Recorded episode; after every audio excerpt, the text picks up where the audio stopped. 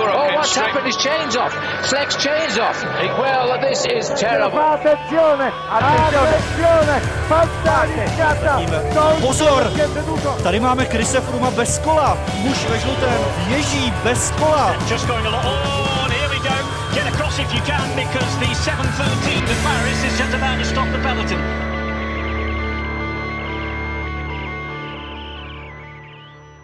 Dobrý den, vítejte u nového dílu Velo Focus podcastu. Silniční cyklistika a měsíc září to jsou hlavně dvě velké akce. Vuelta a světový šampionát. V následujících minutách se nejprve podíváme, co se během posledních třech týdnů událo ve Španělsku. Příští dny ale už budou patřit rakouskému Innsbrucku a my si probereme, co od mistrovství světa čekat. Své plány nám nastíní trenér českého týmu Tomáš Konečný a jeho svěřenci Michal Kukrle a Karel Vacek. No a v závěru si poslechneme také dojmy cyklistického ultramaratonce Svatopluka Božáka, který uspěl v distančním podniku kolem Irska. Ve studiu už vítám komentátora ČT Sport Tomáše Jílka. Hezký den. Jirku Kalembu a Vojtu Jírovce, oba z webu ČT Sport.cz. Ahoj. Ahoj. Od mikrofonu zdraví Hinek Roleček. Začněme od konce a od poslední etapy do Madridu, kde byl korunován nový král Vuelty. Simon Yates v 26 letech přestál všechny útrapy a domů si odvezl červený dres. Tomáši, věřil si před závěrečnými horskými etapami, že své vedení uhájí? Tak já jsem mu hlavně nepřál, aby se mu stalo to tež, co letos na Giro. Myslím si, že k Vueltě takticky přistoupil trošku jinak, aby se neuvařil tak jako na Giro, kde v růžovém dresu útočil, kde to šlo, vyhrával etapy a nakonec na to těžce doplatil v posledních dnech. Takže tady asi to pro něj byla dobrá škola. To, co zažil letos a tady předvedl jaksi strategicky trošku jiný výkon a e, určitě se mu přál, aby to tentokrát dotáhl úspěšně až do konce. I když mě vůbec nevyšel můj typ, já jsem stále věřil Nairu Quintánovi, který nakonec tedy ten poslední týden nezvládl, stejně jako celý tým Movistar. Takže určitě Simonu Jejcovi po tom, co zažil letos v Itálii, asi všichni museli přát, kdo nefandili někomu z jeho soupeřů, aby tentokrát ten závěr zvládl mnohem líp. Vlastně ten tým to myslím zvládl mnohem líp, protože Adama Jejce šetřili do posledního týdne, což se ukázalo jako velmi takticky vlastně dobrá varianta. Byl tam Jake Hay, který pro ně byl takový to MVP, protože byl tak jako obětavý a jezdil hodně, hodně vepředu, takže se jim to povedlo a dobrá práce i toho týmového ředitele Mata Vajta, že to vlastně dokázal takhle ukočírovat a že, že, že to dokázali, no, protože ten tým před pěti lety to byl vlastně časovkářský, časovkáři specialisti a teďka už dokáží vyhrávat i tyhle ty velké závody. Já myslím, že tam jako hrozně důležitou roli hrálo to, co říkal Tomáš, ta vlastně lekce, ta facka, kterou dostal na Giro, protože s tímhle tím se samozřejmě jinak přistupuje k přípravě, jinak se s tím operuje v taktice a ta zkušenost je k nezaplacení. Ono to opravdu platí ve spoustě sportů. I Michael Jordan to kdysi vzpomínal, že prostě musel prohrát hodně zápasů, než pak dokázal vyhrát tituly. A tohle to podle mě bylo to zlomové, co mm, pro ten Simonův triumf rozhodlo. Zároveň se ukázalo, že opravdu v tom posledním týdnu byl ohromně energický, nastupoval svým soupeřům eh, to tempo, které vlastně vytvářeli eh, i, i jeho spolujezdci, týmoví stájoví kolegové, bylo, bylo hodně těžké, uvařil Valverdeho a roztrhal Movistar, takže musím říct, že eh, na základě té zkušenosti z Jira prostě bylo znát, že tohle to mm, mu bylo ku prospěchu. Na Vueltě znovu vynikl způsob, jakým Velká Británie dominuje silniční cyklistice. Britští jezdci totiž vyhráli už pátou Grand Tour v řadě. Co na to říkáš, Vojto? No je to až jako pozoruhodný, protože oni vlastně první Grand Tour v britské historii vyhráli až 2012, kdy Bradley Wiggins vítězil na Tour de France. Do té doby za více než 100 let eh, existence silniční cyklistiky a tří týdenních závodů ani jedno vítězství neměli a eh, britská cyklistika do té doby vyprodukovalo jen pár eh, individualit, jako třeba Roberta Millara a několik dalších, kteří byli že se o nich dalo uvažovat, že by mohli jako zvítězit, ale nepodařilo se jim to a vlastně za těch posledních pět let mají tolik, tolik vítězství.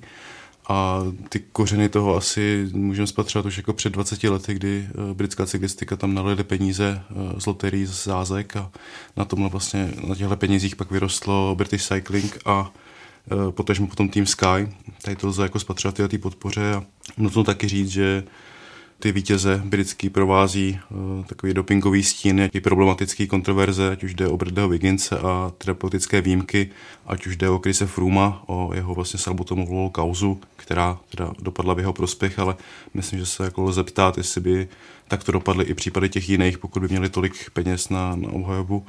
A vlastně ostatně i Simon Yates měl uh, čtyřměsíční uh, stopku před dvěma lety, když si vzal lék, který, který byl zakázaný, takže, takže to je tak komplexní jako problém, no, určitě. Vlastně to, co Vojta říkal, tak to souvisí i s tím, že vlastně poslední dva vítězové Grand Tour v minulosti byli mistry světa v případě eh, Granta Thomase dokonce olympijskými vítězi na dráze, takže vidět, že ten projekt a vlastně ty dráhařské základy jsou pro ně velmi užitečné potom, když přestoupí na silnici, protože moc se to možná nezmiňovalo, že Simon Yates je mistr světa v bodovačce z Minsku před pěti lety, vlastně s okolností na šampionátu, kde ženskou kategorii vyhrála Jarmila Machačová. Takže je vidět, že ten program, kdy většina špičkových eh, britských silničářů je bývalými vynikajícími dráhaři, se jim vyplácí a vlastně vyhrát pět Grand Tour v řadě pro jednu zemi, to je opravdu úžasná série. A když jsem se díval, tak to vlastně dokázali pouze Španělé a Francouzi v minulosti. A Britové jsou první, kdo to dokázal se třemi různými jezdci v jednom kalendářním roce. Takže je vidět, že opravdu mají z čeho vybírat a dokonce bych si dovolil tvrdit, že to, že Tomes a Froome nepojedou na mistrovství světa, nějak jejich reprezentaci v zásadě neoslabuje a že možná jasněji bude jasno o tom, kdo bude lídr pro ten silniční závod tam. No tak asi budu mít čeho vybírat v následujících letech, protože když jsme viděli start tour vlastně mm, na, na ostrovech před několika hmm. lety, tak ten cyklistický boom je neuvěřitelný, ta popularita ohromná a podle mě jako to jen tak neskončí. To znamená, že i přes určité kontroverze je tam naběhnutý systém, který se Britům osvědčil a který podle mě ještě jako několik talentů do světa cyklistiky vyplivne. Já právě myslím, že těmi jako jejich předchůdcům se o tom nemohlo jenom zdát, protože když jste se chtěli stát profesionály před nějakými 30 lety, tak to znamenalo odjet do Francie s pár, s pár věcma, tam se nějak protloukat a buď to vyšlo a stali jste se teda cyklisty, a nebo ne a vrátili jste se s nepořízenou domů a šli jste někam do práce, takže uh, o tomhle se mohlo prostě těm průkopníkům jenom, jenom zdát určitě, no, téhle podpoře. Pojďme si připomenout, kdo dělal Jejcovi největší problémy. Dlouho to vypadalo, že Alejandro Valverde může navázat na svůj devět let starý triumf. Nakonec se ale v horách kolem Andory sesunul až na pátou příčku. Jirko, jak jsi viděl tenhle souboj? Devět let starý triumf, devět let uplynulo, to samozřejmě na každém cyklistovi je znát a ono to opravdu vypadalo, že po té časovce podle mě to bylo nějakých 25-26 vteřin, co ztrácel na jejce a e, čekali se andorské kopce. No a tam e, já bych viděl dva důvody, jedním z nich bylo, že ta 19. etapa, kde se vlastně Valverde zlomil, měřila jenom 154 km, takže to tempo bylo asi tak vysoké, že prostě Valverde ve svých 38 letech to nedal. Uh, můžeme se taky bavit o tom vlastně, jak na tom byl celý Movistar, který jako tuhle tu Grand Tour, španělskou Grand Tour pro španělskou stáj prostě musí hodnotit jako neúspěch, to je naprosto jasné, když skončil mimo pódium. Uh, druhá věc je potom, že Nairo Quintana v závěru píchnul, to znamená, že on se vlastně stal takovým Valverdeho superdomestikem, otázkou, jak by třeba spolu pracovali v těch závěrečných kilometrech. Ale Valverde to pak v jednom rozhovoru eh, přiznal chlapsky, že prostě eh, nemůže být zklamaný, když ostatní byli lepší. A jemu, jemu došlo a v 20. etapě už na to nenavázal a mu 38 let, takže prostě proti 26 letému Vlčákovi se to jede těžko a jak už jsem říkal, to tempo bylo hodně ostré, takže já bych v tom viděl tyhle ty důvody, že prostě eh, v té 19. etapě, kdy se zlomil, tak, eh, tak mu došlo asi vinou jako ostrého tempa a už na to nedokázal zareagovat v té další etapě. Takže pro něj, pro Španělsko, eh, tedy alespoň fanoušky Movistaru, protože pro Španělsko tahle ta tu dopadla dobře, objevila nové hvězdy, o kterých se budeme asi ještě bavit, ale Valverde prostě eh, poznal, že ten generační souboj, který tahle zase další dramatická Vuelta ve třetím týdnu nabídla, tak eh, už eh, z té zlaté generace španělské on asi pravděpodobně bytě stále jako fantastický cyklista, tak proti těm našlapaným vlčákům to už nestačilo.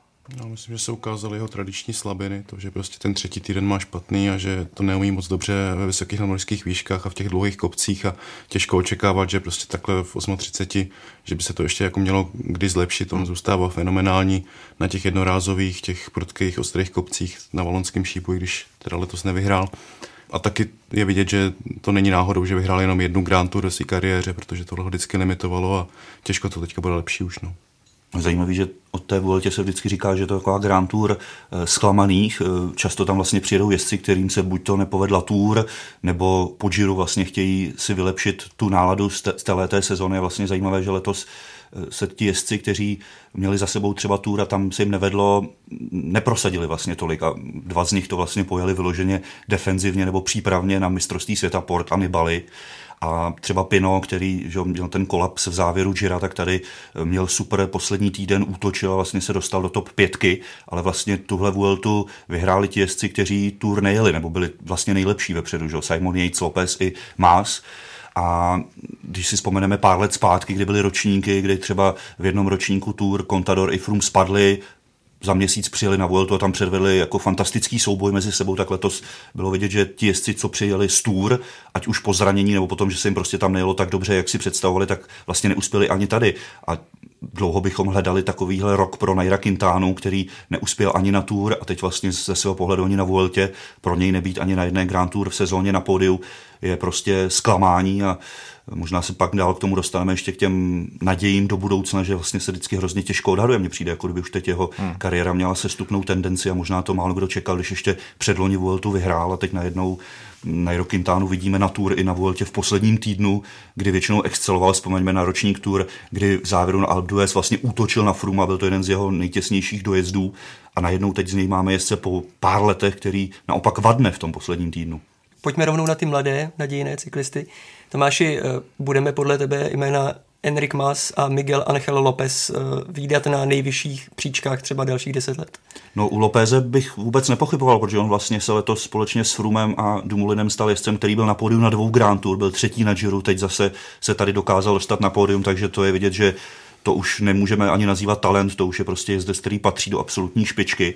Ale jak už jsem naznačil, u Máse bych třeba byl opatrnější, protože se to hrozně těžko odhaduje takhle dopředu. Já myslím, že před šesti lety si spousta lidí myslela, že Quintana třeba teď už bude mít 5-6 vyhraných Grand Tour, má vlastně jenom dvě, takže ta konkurence je tak obrovská, že je to hrozně těžké, ale já jsem si v případě Máse vzpomněl na výrok eh, Patrika Lefevra, šéfa jeho týmu eh, z průběhu letošní sezóny, kdy si tak povzdechl, no tak zase vyhráváme jednu etapu za druhou, jednu klasiku za druhou, ale obávám se, že za mého života se nikdy nedočkám toho, že můj tým Quickstep vyhraje Grand Tour, no jenom bum, máme tady jeho jezdce na druhém místě, takže to je neuvěřitelné, že tenhle tým, který, dovolím si tvrdit, nepřijel na Vueltu s tím, že by tým byl postaven kolem Máse, ale spíš kolem Viviany no. na spurterské dojezdy a Más stejně dokázal být druhý, takže já myslím, že od Quickstepu čekejme všechno možné do budoucna. To je opravdu zajímavé, že Más neměl vůbec žádnou jako výraznou podporu, e, přesně říkal Tomáš, jako podpořit Viviany, získat zase nějaké etapy a co je zajímavé, je, že v podstatě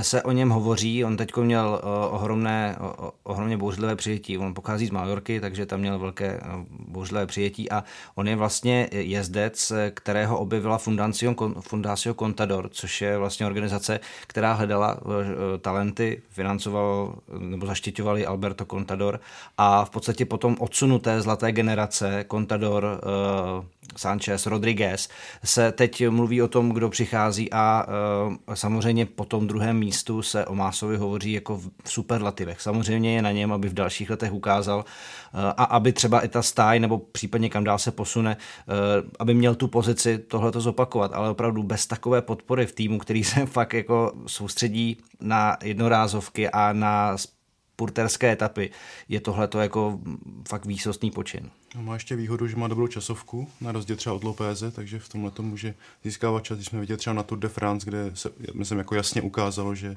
časovkáři, prostě první čtyři závodníci takového pořadí byli výborní prostě proti chronometru, což myslím, že třeba Lopéze může stejně jako Quintanu eh, nějak trošku schazovat, ale ještě, jak říkal Tomáš, těm očekáváním, tak já si pamatuju, že v roce 2015 vlastně Fabio Aru byl na pódiu Gira i, i Vuelt, ne, Vueltu vyhrál, myslím, hmm. že na, na Giro byl druhý.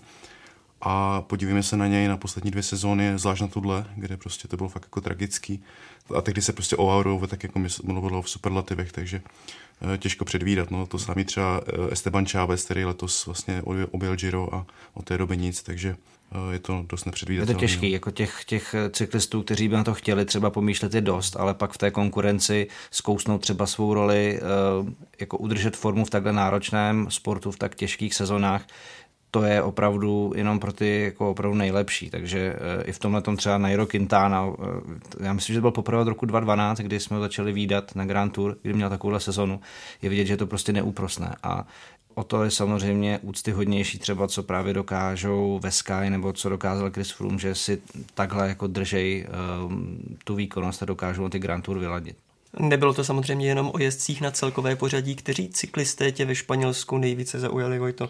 No, mně se hodně líbil uh, třeba Banking, který je takový, uh, takový samorost a tady dokázal vyhrát uh, dvě etapy a zvlášť na té Kovatie to bylo, myslím, fantastické vítězství a právě třeba o, o Kingovi se v posledních měsících mluvilo trošku negativně, že on způsobil vlastně pád, kde se dost potloukl Egan Bernal, vlastně od té doby ta, ta kolumbijská naděje vlastně nejela, měla, měla být na Vueltě a nebyla. A tehdy se to Kingovi trošku mělo zazlít, když on za ten pád myslím si, že nemohl, takže tohle to bylo taková, takový zadosti učinění, dejme tomu, za, za tyhle problémy. No a potom určitě Mike Woods, že jo, myslím si, že každý, kdo sledoval to vítězství na Balkon de Biscaya, tak mu to musel přát. Tam bylo vidět, jako to strašně bolí a vlastně když po, po etapě říkal, eh, že to věnoval vlastně své rodině a říkal, že jeho, jeho manželka vlastně porodila eh, mrtvé dítě a že on na něj vlastně celou dobu toho stoupání myslel, tak myslím, že mu to každý musel, musel přát, to vítězství, takže asi tyhle ty dva. No. Mně se hrozně obecně líbilo, že se potvrdilo, jak je Vuelta nepředvídatelná, že tam byla spousta etap, která, které dopadly úplně jinak, než se možná dopředu čekalo. Tam spousta krásných příběhů, třeba to, že Jesus ráda se dostal do dresu lídra na dva dny. E, miluju dojezdy, jako byl ten při vítězství Leho Valejse, kdy prostě ta strategie týmová prohraje s tou odvahou uprchlíků, kteří doslova o pár metrů vyhráli před finišujícími Saganem a Vivianem. To jsou prostě finiše, které si myslím vždycky hrozně opepří vývoj celého toho závodu a samozřejmě příběh Michaela Vůce, vítězství eh, baskického týmu při jeho premiéře na Grand Tour, vítězství vlastně Rodrígueze, všechny tyhle momenty, myslím si, že potvrdili, a obecně se to říká, že ta Vuelta tím, že na konci sezóny, tím, že tam přijedou jezdci s různými zájmy, ať už příprava letos na mistrovství světa, nebo vylepšit si trošku eh, pohodu po třeba nepovedených předchozích Grand Tour, tak tohle všechno z ní dělá hrozně těžko odhadnutelné a to je nejhezčí, když vlastně nějaká dopředu odhadnutelná týmová strategie třeba vždycky neuspěje. Když se na sklonku srpna sepisovali favorité Vuelty podle jména jako Vincenzo Nibali nebo Richie Port, jak jsme viděli, to se brzy ukázalo jako liché. Myslíš, že, Jirko, že pro ně mělo význam zůstat v závodě? Já myslím, že mělo, protože vrátím se k jedné z odpovědí Tomáše Jílka, uh, oni to brali vlastně jako skvělou přípravu na mistrovství světa, nebo oba dva o tom pak vlastně uh, takhle hovořili. Uh, Vincenzo Nibali i Richie Port měli podobný osud, uh, předčasně skončili na Tour de France, Uh, Richie Port, myslím v té deváté etapě, Vincenzo Nibali pak trošku později. Už před Tour, vlastně, teda před tou Vueltou, oba dva schodně říkali, Neměl jsem ideální přípravu, neměl jsem takový počet tréninkových dní, takové objemy, které bych potřeboval, uvidím, co to bude. Vincenzo Nibali pak v jednom z rozhovorů krátce po začátku říkal, moje nádrž je naprosto prázdná, prostě nečekejte ode mě vítězství, uvidím, co to dá třeba možná v nějaké etapě. Uh, ukázalo se ale samozřejmě také to, že uh, já jako třeba osobně, když něco takového čtu a představím si to trápení, kterým tihleti skvělí cyklisté uh, vítěz Grand Tour, jeden z velkých favoritů na každé nebo na posledních Grand Tour v posledních letech, čím museli procházet, tak já osobně, když to čtu, tak mě to jako za ně bolí a chtěl bych prostě slést a, a, a jít domů a prostě vůbec to neřešit. Oni před sebou mají ale to, že prostě ty tři týdny jim dají prostě skvělou přípravu, nebo jako takovéhle kilometry závodní prostě jen tak jako nenajedete, tak uh, před mistrovstvím světa je to určitě, je to určitě fajn a zároveň je to, je to uh, známka toho, že potlačují zvyšují svá ega a prostě chtějí třeba i pomoct týmu. Jako, jsou tam věci, které samozřejmě nemůžeme úplně do detailu vědět, ale určitě z taktického hlediska to pro ten tým má význam, že tam jsou, že to nezabalí a mm, takže já, kdybych to odpověď měl schrnout, tak a mělo to význam pro ně. Já jsem to chápal z toho pohledu, že taková hvězda jako Nibali přijede na Vueltu a jede tam pod, těžce pod svou úroveň. A že to bere jako přípravu, ale co jsem úplně nepochopil a vlastně i sám jeho tým to přiznával, Nibali šel do obrovského rizika, tam mu hrozilo, že při jakémkoliv pádu může mít mnohem vážnější následky, než jenom to, že musí odstoupit letos v létě z Tour de France, takže z tohoto pohledu jsem to bral jako obrovské riziko, on opravdu byl na hraně a pád, kterým by dopadl opravdu na to zraněné místo, pro něj mohl mít fatální následky, takže z tohoto pohledu je to pro mě téměř nepochopitelné, že jezdec je schopen takhle riskovat doslova svoje zdraví klidně po zbytek své kariéry. A dá to, se to vysvětlit? To je Proč? pro mě opravdu zvláštní. Jestli dal přednost tomu, ano, tady, najdu tady těch tři a půl tisíce skoro kilometrů jako skvělou přípravu na mistrovství světa a vlastně pro něj to převážilo to riziko, protože cyklisté jdou vždycky do rizika, vidíme, s jakými zraněními jsou schopní dojíždět třeba i tří týdenní etapáky, ale tady se opravdu hovořilo o tom, že to bylo velmi vysoké riziko, že opravdu klidně Nibaliho kariéra mohla na Vueltě skončit, takže z tohoto pohledu to pro mě bylo až skoro nepochopitelné. Přesně tak, jak říkal Tomáš, s tím souhlasím a ještě pro mě bylo vlastně zvláštní, že se mluví o tom, že cyklisti teďka už třeba nejezdí tolik závodů, ale spíš se připravují na těch vysokohorských soustředních, ať to je na Kanárských ostrovech a tak dále. A že právě jezdí méně závodů, tak jsem trošku nechápal, proč prostě v tom kontrolovaném prostředí, kdyby si to mohl prostě rozvrhnout a mohl by přesně jako vidět, co má zajet a tak, tak proč spíš třeba ne, nezvolil tohle no, ale asi ty závodní kilometry pro ně byly pro ně byly důležitý no, před tím mistrovstvím světa. Ale teda nejsem přesvědčený o tom, že ani jeden z nich teda v tom Innsbrucku bude v nějakým jako extra, extra pohodě. No, to, to, to si úplně nemyslím. Ono je vůbec zajímavé, jak favorité mistrovství světa zvolili různý typ vlastně toho závodního programu před koncem. Někdo jel na jednorázovky v Kanadě, někdo jel třeba kolem Velké Británie, pro mě jeden z největších favoritů dokonce jel třeba závod kolem Slovenska a ti ostatní jeli vlastně třítýdenní etapák to je zajímavý příběh třeba Romana Krojcigra. Tým Mitchelton chtěl hodně, aby jel Vueltu a on vlastně z pozice už velmi zkušeného závodníka, který má určitou, eh, určité jméno v tom pelotonu, vlastně se s týmem dohodl, že si myslí z osobního pohledu a z těch obrovských zkušeností, které má, že pro něj bude lepší jet do Quebecu a do Montrealu a prostě si ten program udělat trošku jinak a teď už se vlastně připravovat s dalšími reprezentanty v Itálii, tak to je velmi zajímavé, jak vlastně každý typ závodníka volí velmi rozdílnou strategii a bude zajímavé sledovat, která nakonec bude ta úspěšná, která tomu týmu a jezdci přinese úspěch v Innsbrucku. K mistrovství se za chvilku dostaneme, ale zastavme se ještě u cyklistických přestupů. Který z transferů tě zaujal nejvíc, Tomáši? Připomínám, že velké změny čekají i některé české závodníky, Romana Krojcigra, Nikolu Noskovou, Josefa Černého nebo Karla Vacka tak eh, mě zaujaly ty přestupy z českého pohledu, což si myslím, že i naše fanoušky zajímaly nejvíce. Eh, určitě je velmi zajímavý příběh Josefa Černého, který se tak svým částečně svým způsobem vrací do známého prostředí po té, co vlastně společnost CCC eh, přejala licenci týmu BMC, takže uvidíme, jak se tenhle tým vlastně nakonec bude jmenovat a velmi se těším na to a těší se na to určitě i Pepa eh, vlastně jezdit v jednom týmu na jarních klasikách s olympijským vítězem, to si myslím, že je pro něj obrovská výzva teď být vlastně jeho pomocníkem, uvidíme eh, na jaké závody se nejvíc Pepa bude eh, soustředit, no a samozřejmě přestup Romana Krojcigra věřím, že se potvrdí to, co on sám řekl, že by mohl zase trošku dostat víc šanci jezdit sám na sebe, protože přeci jenom ta konkurence na celkové pořadí v jeho africkém týmu je mnohem nižší než v Mitcheltonu, takže věřím, že i z tohoto pohledu to pro něj může být takový nový impuls, protože asi nejsem jediný, koho trošku mrzí, že ta jeho kariéra šla směrem, kam asi si ne úplně každý představoval. To znamená, eh, že jsem ho očekával trošku déle v té pozici lídra na velké závody ve svém týmu. On se sám vlastně eh, asi ze své vůle trošku přeorientoval do té pozice takového toho táty těch mladších hmm. kolegů, kterým se snaží pomáhat. Takže Vybral si on tuhle cestu přípravy na MSO, ale teď si říkám zpětně, bylo by zajímavé vidět ho vlastně v týmu vítěze VLT, pokud by tam opravdu jel jako taková rozlučka vlastně s týmem Mitchelton. Jak napadl název toho týmu, že by mohli být BMCCC. Ano. Třeba to by byl takový hezký kompromis, podle mě. No, uvidíme ještě, jestli k těm českým přestupům eh, nebudeme muset eh, přidat i Petra Vakoče, protože já jsem četl, myslím včera nebo předevčírem právě v belgickém tisku, že to vypadá, že, že bude pryč, protože eh, Patrik Lefever stále nesehnal jednoho ze sponzorů a chybí mu trošku rozpočtu, takže to vypadá, že možná Vakoč se, který vlastně letos kvůli té nehodě celý rok nezávodil, tak si možná bude hledat nové, nové působiště. No, tak uvidíme, kam, eh, kam půjde.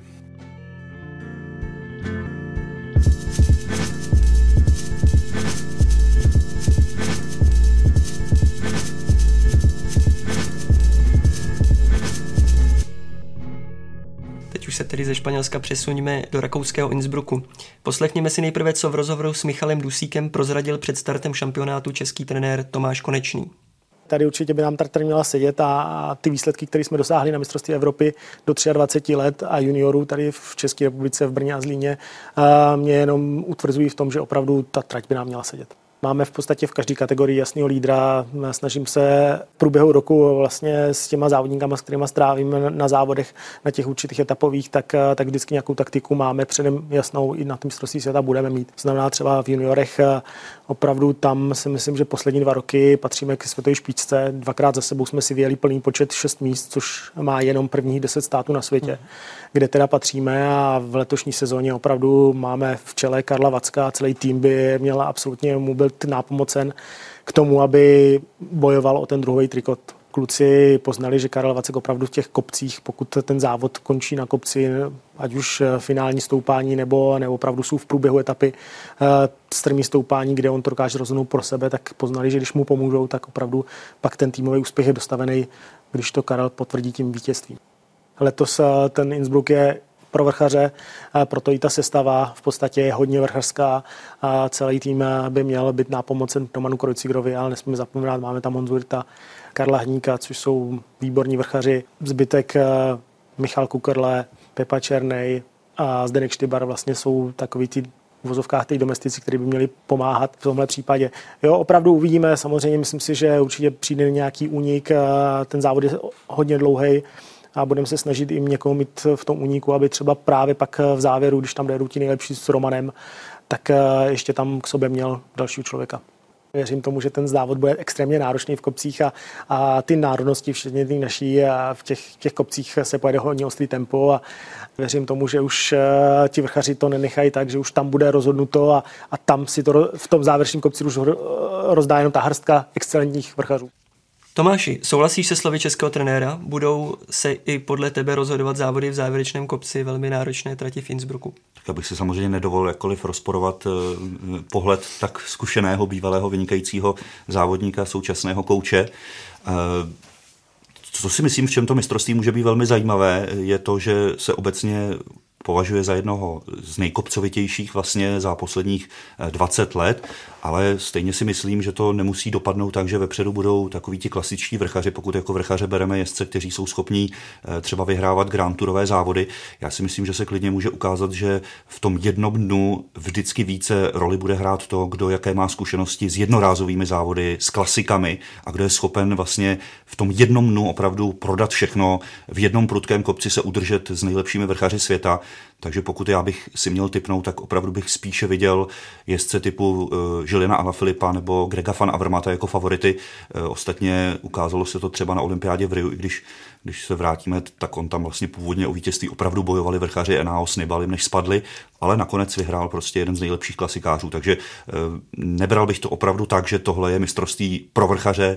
Já si myslím, že vždycky převáží ta schopnost jezdce v jednom dnu to prodat a když už tedy bych měl zvolit jezdce, který tohle nejlépe kombinuje, tak je to samozřejmě Valverde, ale je otázka, jak eh, on na tom po bude, jestli to, jak se mu ten závěr nepovedl, se nějak projeví i v jeho formě na mistrovství světa. Ale pokud bych měl říct opravdu jedno jméno, tak Julien Alaphilippe. Jak jsme slyšeli, Tomáš Konečný hodně věří 18-letému Karlu Vackovi. Má skutečně na to, aby zautočil na duhový dres, potažmo na některou z medailí Vojto? Já myslím, že na to jako měl už loni, kdy mu to úplně nevyšlo, ať už teda vinou taktiky, nebo tím, že on asi to vnímá, takže ten tým nepodržel tolik, jak měl. Ale myslím, že má výhodu právě v tom, že co by junior eh, se do těch dvou let, kdy eh, je v této kategorii právě trefilo tohoto mistrovství, protože tomu musí naprosto sedět, on je jako skvělý, skvělý vrchař a myslím, že právě tato trať je pro ně úplně ideální. On sám říkal, že na podobné trati uspěl Roman Krojciger před 15 eh, lety, takže eh, myslím si, že ten, v ten úspěch věří, sezónu měl dobrou, No, ale bude si muset vlastně poradit hlavně s tím belgickým eh, hlavním favoritem Remkem Evenopulem, který letos vyhrával jeden závod za druhým a když jsem se díval na ty jeho výsledky, tak to je úplně fakt jako vyhrál úplně všechno, co jako jel, ale je takovým způsobem, že byl třeba čtyřetapový závod a vyhrál jako všechny etapy a teda celkový pořadí. A je teda zajímavý, že já jsem s ním mluvil a on se o něm vyjadřuje dost negativně. On teda říká, no Vacek se o tom Belgičanovi vyjadřuje negativně, že říká, že fyzicky na tom je dobře, ale absolutně to ne, nezvládá mentálně, že to je prostě taková primadona, která neuznává své soupeře a vsteká se. A, takže to bylo zajímavé, že on o něm jako nesmýšlí vůbec, vůbec dobrém. Já věřím tedy, že za ten rok eh, mentálně vyspěl i Karel Vacek. Teď to nemyslím, protože by se choval jako primadona, ale Tomáš Konečný ho velmi kritizoval po tom, co předvedl loni na mistrovství světa vlastně v té juniorské kategorii a řekl, tak to byl typický výkon juniora, že tam občas opravdu eh, ten závodník eh, nemyslí úplně takticky, tak jak už pak je vydáme v té elitní kategorii, takže věřme, že tentokrát to z českého pohledu bude vlastně v téhle stránce taktické vlastně celého týmu Eh, mnohem lepší a ještě dokonce můžeme připomenout, že rodina Vacků má v záloze ještě jeho mladší sourozence, který, o kterých se hovoří, že jsou dokonce na tom ještě lépe, takže bude velmi zajímavé sledovat do budoucna, jak se tohle jméno bude ve světovém pelotonu ukazovat. Teď si poslechněme, jak se na šampionát těší samotný Karel Vacek. Tak já myslím, že se mi podařilo jakoby hodně vyladit eh, formu na to mistrovství světa, že forma by měla být super Teďka jsem ještě na Lágovi Garda a připravu se tady s Romanem Krojcigrem a je tady ještě Karel Hník a přijede Zdeněk Štvar a ještě dolazujeme poslední detaily a pak se budeme přesouvat do Innsbrucku. No. Si myslím, že ten tým, co tam jede letos, tak je uh, na tom o hodně lépe, jak třeba ten loňský tým, mm-hmm. že tam to úplně nefungovalo, ale letos to vypadá velmi dobře a myslím si, že máme jakoby velký naděje, ale jak říkám, nesmí se nic podcenit, jak týmově, tak i jakoby personálem a, a připraveností před závodem. O úplný taktice závodu jsme se ještě, ještě nebavili, ale asi to bude uh, jednoznačná taktika. Bude tam uh, světová jednička Evenpool, který bude velkým favoritem, ale myslím si, že v kopcích momentálně mám lepší formu. Já si myslím, že právě vůbec výjimečný není. Si myslím, že, že právě naopak, že to prostě jenom na něj dopadá ta belgická mentalita, hlavně ta mentalita v rodině, že si myslím, že právě to na, na něj má špatný vliv.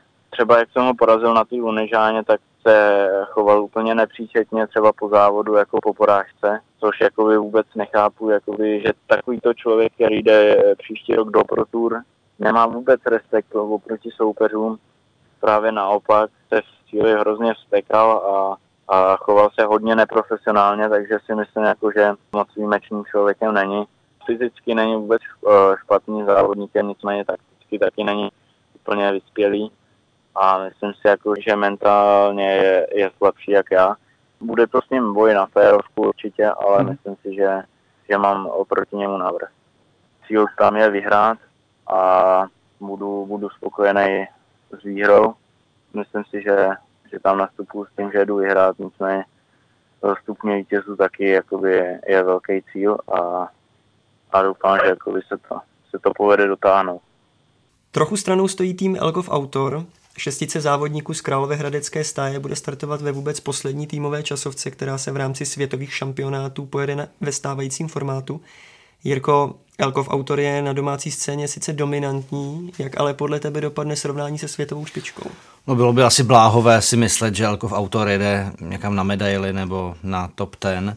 Eh, já myslím, že bychom měli samozřejmě eh, velmi pozitivně hodnotit vůbec to, že tam v téhleté konkurenci, v téhleté společnosti česká stáj je, což bylo naposledy, myslím, ve Florenci byla česká stáj bez českého jezdce.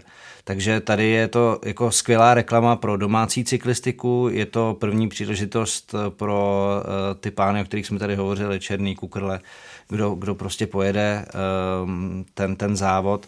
Eh, samozřejmě všichni vědí o tom, že to bude o tom jednom stoupání. Také trošku se hovoří i o podmínkách, protože přece jenom teď se nám tady prožené eh, studená fronta, ty podmínky v Innsbrucku taky nemusí být úplně, úplně růžové, takže otázka je na to, jak, jak, ten, jak ten den závodní bude vypadat. Ale já bych bral jako eh, skvělý vzkaz to, že tam prostě budou čeští závodníci jezdící za český tým. A jestli prostě budou třeba na konci druhé desítky, tak jako zatleskáme. Když jsem si projížděl výsledky těch týmových časovek z dřívejška, které se vlastně jezdí v téhle podobě od roku 2012 až do letoška, tak vlastně se jenom výjimečně stalo, že by tu skupinu World Tourových týmů v pořadí se mezi ně dokázal někdo vklínit. Tak když jelo třeba 13 World Tourových týmů, tak prvních 12 míst patřilo jim, pak se tam třeba před Až Desert, což je tým, který vyloženě není na, na týmovou časovku, vklínil někdo z těch prokontinentálních, takže opravdu eh, speciálně v týmové časovce, kde obrovský, obrovskou roli hraje vlastně materiální zajištění toho týmu, finanční možnosti testování třeba přes zimu, tady se ty rozdíly projevují ještě mnohem více než třeba eh, v hromadném individuálním závodě, takže tady opravdu očekáváme, že ten výsledek týmu Elkov bude na úplně jiné úrovni než třeba BMC nebo Quickstep. To jsou opravdu upřímně hmm. úplně jiné světy v téhle disciplíně, ale myslím si, že to je velké ocenění toho, co tým Elkov a vlastně ten tým kolem Otyfialy a Vladimíra Vávry dokázal v posledních letech. Vlastně patřili už poslední dva roky mezi nejlepší trojku kontinentálních evropských týmů a vlastně sám Vladimír Vávra říká, že si myslí, že v současnosti má nejlepší kádr od dob, kdy za ně jezdil Standa Kozubek, Petr Benčík, Danilo Hondo, takže to je opravdu velké ocenění toho, že tenhle letošní ročník je srovnatelný s těmi úplně nejlepšími. Oni vlastně dva roky byli i ve druhé divizi jako prokontinentální tým, takže je to velké ocenění, když samozřejmě o tu svoji největší hvězdu tenhle tým po letošku přijde. Přesně tak, no, no. Jestli tam bude 12 uh, World Tourových stájí, tak myslím, že jako reálně je usilovat to 13. místo. Jo, oni teda jako ty časovky jezdí dobře, ale je rozdíl fakt jako jezdit proti kontinentálním rakouským týmům a pak proti Eh, nebo proti nějakým farmám, třeba Lota a tak dále a pak proti eh, těm té jakoby samotné světové špičce, takže uh, myslím si, že budou bojovat o tu druhou nebo o nějaké 15. místo nebo tak zhruba, no. ale samozřejmě souhlasím s tím, co tady bylo řečeno, že to je ocenění té, té práce a že je vlastně super, že se tam vůbec dostali. No. Tam... moci si říct aspoň, že byli úderní téhle disciplíny Přesně. na mistrovství světa. No na to se chci právě zeptat, Tomáši, jak vnímáš to, že eh, na mistrovství světa závodí sestavy z profesionálních týmů v časovce naposledy?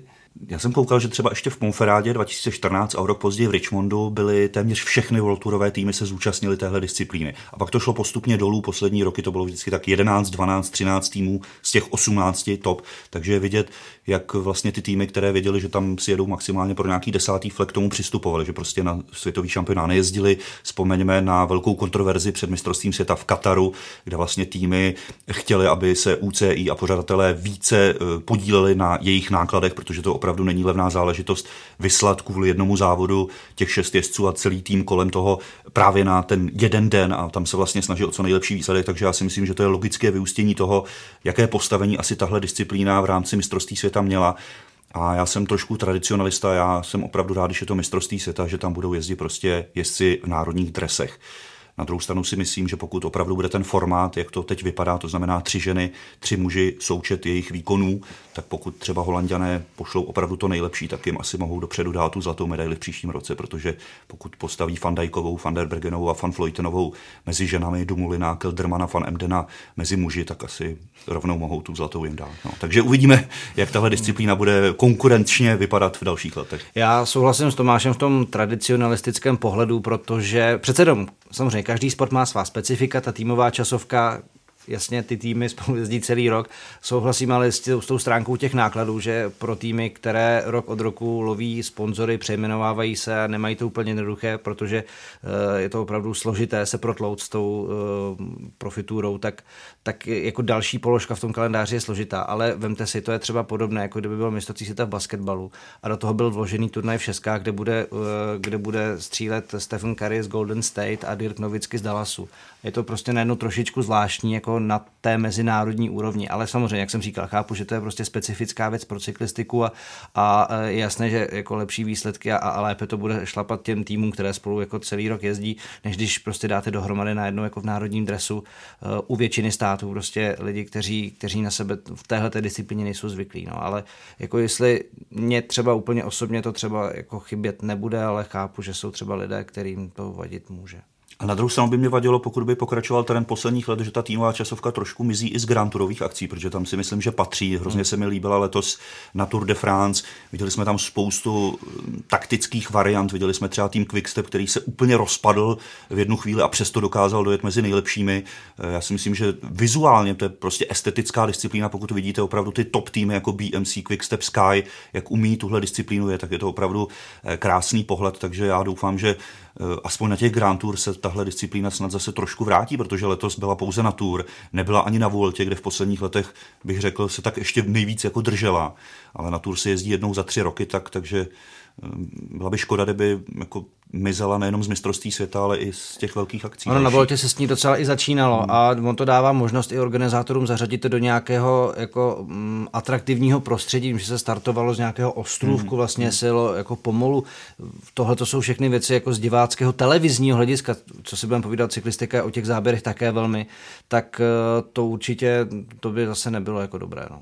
No, vlastně to je nejen jako vizuální, ale i taktická super záležitost, protože když si čtete nějaké rozhovory, kolik jako přemýšlení jde do toho, kdo to bude rozjíždět, hmm. kdo bude druhý, kdo jak projede zatáčku, jak se budou střídat, tak ono to skutečně není o tom, že jsme to jako by šest závodníků, který umí nejlíp časovku a dát je dohromady, ale je to fakt o nějakém tréninku společném a, a z tohohle pohledu je to fakt jako hodně jako vymakaná věc.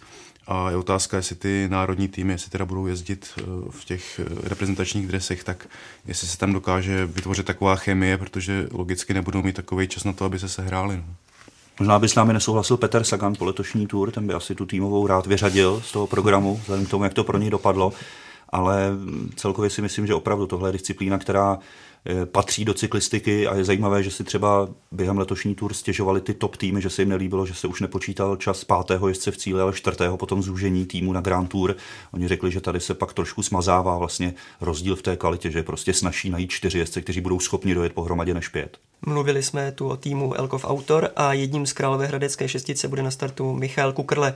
Jak se nám se těší, na to jsme se ho v minulých dnech zeptali máme taktiku takovou, že tam jedeme čtyři lidi, co jako dokážeme přejet kopec dobře a potom ještě k nám pojede Vojta Hačecký s Lojzou Kaňkovským, kteří jako by měli jet spíš po té rovině, nebo ono to teda i mírně klesá, ale tak to se dá říct, že je rovina. No a vlastně i my, co jako máme před ten kopec, tak taky po té rovině, jako si myslím, že pojedeme slušně.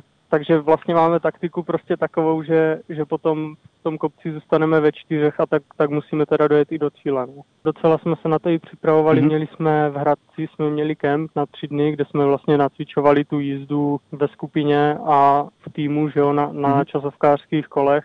A měli jsme to i s odběrem laktátu, aby jsme jako věděli, že jak, jak to vlastně potom jakoby máme jet. Nevíme asi úplně, co od toho můžeme čekat, kým se tak třeba můžeme srovnávat, ale myslím si, že jako třeba i nějaký ten World Tour tým snad bychom mohli i porazit, no nevím, takhle asi úplně nedokážu říct. Vím, hmm. že startují nějaký ty kontinentální týmy rakouský, i Dukla Bánská Bystrica, tak tady ty snad bychom všechny měli porazit, no a, a potom z těch lepších týmů to, to, to nedokážu říct počítám s tím, že vlastně já po té týmové časovce tam zůstanu celý týden, takže si to projedu určitě i víckrát než jednou ten okruh nebo jo, i, i to závěrečné stoupání, takže počítám s tím, že, jako, že se na to pojedu podívat.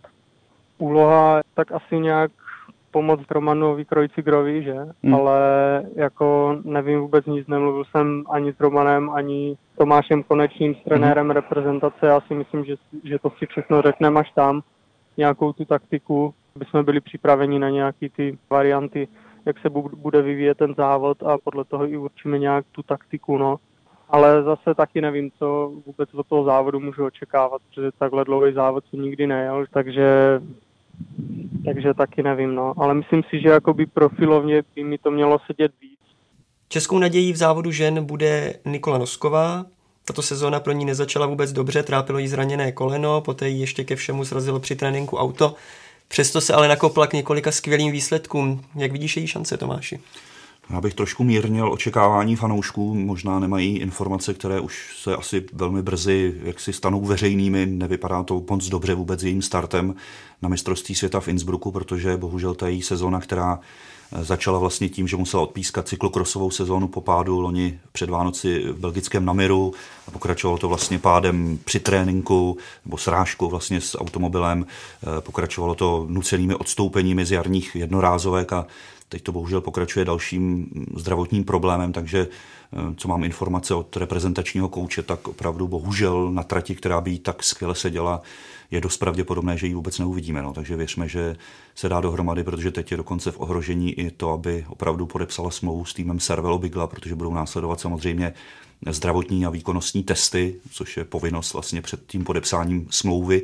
Takže věřme, že Nikola se dá dohromady a že bude převádět třeba to, co letos diváci mohli eh, díky našemu přímému přenosu sledovat na takzvaném závodě La Course by Le Tour de France, kde se ukázalo to, co jí třeba někdy Tomáš Konečný trošku vytýká, až moc velkou aktivitu v kopci, kdy byla hodně opravdu dlouho vidět v té vedoucí skupině na čele v těch nejtěžších stoupáních. No. Takže eh, věřme, že se to třeba ještě v dobré obrátí, ale jenom by bylo asi dobré, aby naši diváci a posluchači byli připraveni na tu variantu, že to nakonec může dopadnout pro ní, takže vůbec eh, ten mistrovský závod nepojede v Innsbrucku. Příští neděli skončí světový šampionát závodem mužů elite, kde je jasnou českou jedničkou bude Roman Kreuziger. Jak hodnotíš jeho letošní sezónu, Jirko, a je to podle tebe správná volba pro Innsbruck? Určitě si to podle mě Roman zaslouží. Eh, jak už Tomáš říkal, má eh, zkušenosti, přejal tu otcovskou roli eh, v Mitcheltonu a myslím si, že jí jako se jí zhostil velmi svědomitě. A podle mě určitě musí jako minimálně být rád za to, že teď si může někde tu roli lídra vyzkoušet, nebo že ji zase má zpátky. Otázku je samozřejmě, jak s tím naloží, jak ten den dopadne, protože ty jednodenní jednorázové závody jsou vždy v tomhle specifické. Už to říkal, pamatuju si, že jsem s ním hovořil eh, kdysi vlastně před eh, olympijským závodem v Pekingu, kam odjížděl také jako jedna z nadějí. On už těch závodů z nadějí Roman také ve své kariéře zažil dost. Takže opravdu uvidíme. V tomhle tom jako eh, nelze zase tak úplně nějak přesně předvídat. Jeho sezona, ten jeho oblíbený ardenský týden, druhé místo na Amstlu, teď něž tak opravdu čtvrtý na Liež, Bastogne hmm. Liež, takže tam se ukázalo, že tohle to je ta věc, která mu dlouhodobě sedí. Eh, tlačil Simona Jejce k prvenství na Giro, co to šlo. Eh, mluvili jsme o tom, jak to dopadlo, ale tam samozřejmě byl tím pomocníkem, kterého ta staj tak potřebovala. Pak eh, samozřejmě ta sezona nepokračovala zas tak úplně zářivě, nedojel tu Desvis a teď si naordinoval právě ty kanadské závody, eh, než se připojil k reprezentaci. Takže eh, podle mě, podle mě je dobré to, že tam v tomhle těžkém závodě je ta B varianta Jana Hirta. Kdyby to Romano nevyšlo, tak podle mě Jan Hirt po těch jeho letošních výkonech může být schopen se v tom závodě stát českou jedničkou, ale také jsme hovořili o tom, kolik skvěle připravených eh, jezdců na tenhle ten závod bude, takže úplně bych neočekával, že budeme do posledních eh, kilometrů eh, sledovat českou trikoloru, ten dres českou trikoloru jako v Bregenu a že jsme věřili Zdeňku Štybarovi, protože tenhle ten závod bude mnohem těžší se udržet na čele uh, s těmi největšími favority. Takže podle mě Roman si naprosto zaslouží být českou jedničkou, ale myslím si, že český tým počítá i s tím, že by uh, se třeba v tom závodě jelo na Jana Hirta, ale jak to bude vypadat, to opravdu Hinku po mně nechtějí. Zase takový expert nejsem. On vlastně, co bychom si asi nejvíc mohli přát, bylo to přenést tu formu, kterou měl Roman v tom ardenském týdnu teď do toho hmm. jednoho dne, protože On byl vlastně letos s Žilinem Alaphilippem jediný, kdo na všech těch třech závodech byl v top desíce, vlastně čtvrtý na valonském šípu, na Liège Baston Liège byl také v top sedmičce, takže tam měl opravdu možná životní formu, když to ani jednou neklaplo eh, na vítězství. Otázkou je, jestli opravdu Jan Hirt by mohl být tou variantou B, protože o něm je známo, že on opravdu není na jednorázovky, on vlastně nikdy se mu nedařilo vlastně v tom jednom dnu, on je opravdu spíše na ty dlouhé závody, takže bylo by to určitě příjemné překvapení, pokud by třeba tu roli nějak dokázal, dokázal po Romanovi převzít, ale Jirka tady zmínil i olympiádu v Pekingu, já vím, co mi několikrát opakoval eh, Petr Benčí, který tehdy s ním jel, vlastně jsme měli pouze dva závodníky v tom závodě, že do dneška ho hrozně mrzí, jak to tehdy dopadlo, že opravdu on tehdy věřil, když byli v té skupině vepředu, že by se to mohlo dotáhnout, že tehdy cítil, že Roman měl opravdu obdivuhodnou formu vlastně v roce, kdy vyhrál závod kolem Švýcarské jako velmi mladý. Tak věřme, že teď vlastně po deseti letech už Petr Benčík, který nebude v pelotonu, ten bude jako jeden z našich expertů stálých, velmi, velmi zábavných, tak věřme, že třeba tentokrát to Romanovi, Romanovi vyjde líp. No. Já věřím, že i ohromně mu může pomoct Pepa Černý, který má letos opravdu životní formu a pro mě ten jeho přestup je opravdu zaslouženou odměnou za to, co letos předváděl. Oni můžou zkusit variantu, že třeba Hirta pošlou do úniku nebo hmm. Hníka, že, že to pak jako sjede, tak jim pomůžou takhle v závěru. No a sám Roman Krojcikr mluví o tom, že pevní desítka by bylo asi tak jako reálné, takže já to vidím asi, asi podobně, že umístění v, mezi prvními deseti by bylo jako úspěšný. Úspěch by to byl. Reprezentační kouč Tomáš Konečný řekl, neočekávejte hlavně to, co v loni letos. Rozhodně nás hmm. neuvidíte pomalu půl závodu na čele eh, pelotonu. To oni byla docela překvapivá strategie a možná tomu odpovídá, co vlastně naznačil Vojta, poslat někoho do úniku a tím se vlastně zbavit té povinnosti jako, nebo součásti toho tahat peloton. O profilu trati už se toho namluvilo hodně. Eh, ale jak Jirka už nakousl, co počasí, eh, může hrát nějakou roli, komu by mohl svědčit třeba případně, kdyby pršelo, nedej bože sněžilo, ale to asi snad ne. Sníh už taky má, jsem na Journal dneska slyšel, že v horách už může sněžit po víkendu, takže co se může klidně v Innsbrucku. Takže se nám z toho stane souboj fan Avermat versus Štybar. Nebylo špatné. Možná by mohl ještě Matěj van der Poel, ne, zkusit něco. Eh, Tomáš by si asi tedy vsadil na Žilina Ala Filipa, eh, ale těch zvučných jmen je tam opravdu spousta. Z, Kolumbie Miguel López nebo Nairo Quintana. Eh, za Nizozemsko můžeme počítat s Tomem Dumolinem. Co vy ostatní? Koho byste si typnuli?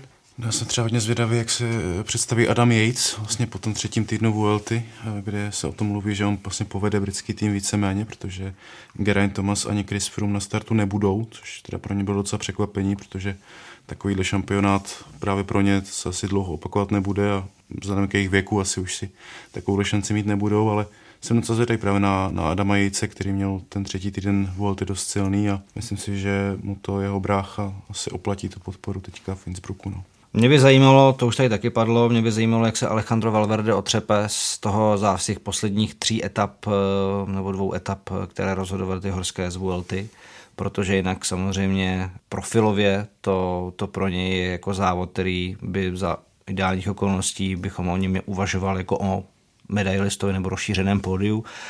A taky by mě zajímalo tedy, co do své nádrže natankoval Vincenzo Nibali. Eh, myslím si, že jako eh, samozřejmě to, že jsme ho na voletě viděli jezdit pod jeho jakýkoliv standard, neznamená, že tady ten závod by mu třeba to, jak Tomáš vzpomínal, to olympijské Rio, to prostě jako Vincenzo taky rozhodně za to umí vzít. A zkušenosti už na to taky má, takže toho bych jako ze hry já osobně asi jako nevyřazoval. No.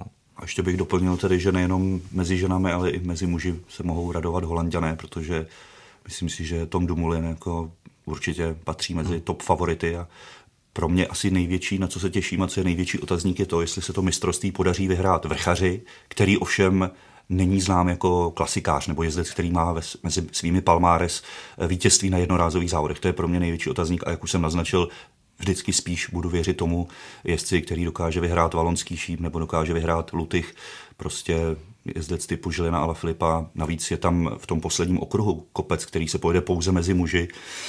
Říká se mu Highway to Hell, vlastně doslova pekelný kopec, kde je pasáž přes 25%. A já si myslím, že tohle je ideální prostor pro ty ardenské klasikáře zaútočit a rozhodnout. Tam navíc oni logicky jako dobří klasikáři musí mít i vynikající sjezdařské schopnosti a to se znovu tedy vracím ke jménu nejlepšího vrchaře letošní tour. No asi nečekejme čtvrtý titul eh, v řadě pro Petra Sagana. Tohle to asi myslím, že nemusíme. U něj je tedy možné všechno, ale já bych mu víc věřil, kdyby se mu nestalo to, co se mu stalo na Tour, protože mám pocit, že i během celé Vuelty to stále na něm bylo cítit. Nebyl to prostě ten hmm. Sagan jako dřív, ale nebýt toho pádu na Tour, tak asi by vám každý řekl, rozhodně ho nevyřazujte ze širšího eh, spektra favoritů i pro letošní mistrovství světa, protože znovu říkám, v jeden den udržet se s nejlepším vrchaři na jednom prudkém kopci je prostě snažší, než s nimi jezdit tři týdny, to je logické. Mě ještě teďka napadl vlastně jezdec, o kterém jsme nemluvili, a když Tomáš říkal právě někoho, kdo umí ty jednorázovky, tak mě napadlo právě Roman Bardet, protože on splňuje vlastně obě dvě ty kategorie, vynikající vrchař a zároveň má velmi rád právě ty jednorázové závody a zároveň se mu na nich jako daří. Eh, viděli jsme letos Strade Bianche, kde jel fantasticky a on právě mluví o tom, jak eh, ty jednorázové závody jsou pro něj to, co ho jako baví úplně nejvíc, takže je vidět teda, že francouzský tým možná nebude jenom o Ala Filipovi, ale i, i o Bardetovi. Připomínám, že přenosy ze světového šampionátu budete moci sledovat na ČT Sport a webu čtsport.cz. Jako první odvysíláme na webu v přímém přenosu časovku družstev, která startuje tuto neděli ve 14.30. Já bych možná na závěr ještě rád připomněl, když si zmiňoval náš program během mistrovství světa, že jsem velmi rád, že eh, letos eh, v rámci přenosu z Innsbrucku v té naší skupině expertů bude i jedna stále aktivní závodnice Jarmila Machačová, už jsem její jméno tady zmínil, závodnice, která celou kariéru skvěle kombinovala dráhu a silnici a eh, bude společně s Pavlínou Šulcovou komentovat jak časovku, tak silniční závod žen, takže velmi se těším na tuhle spolupráci.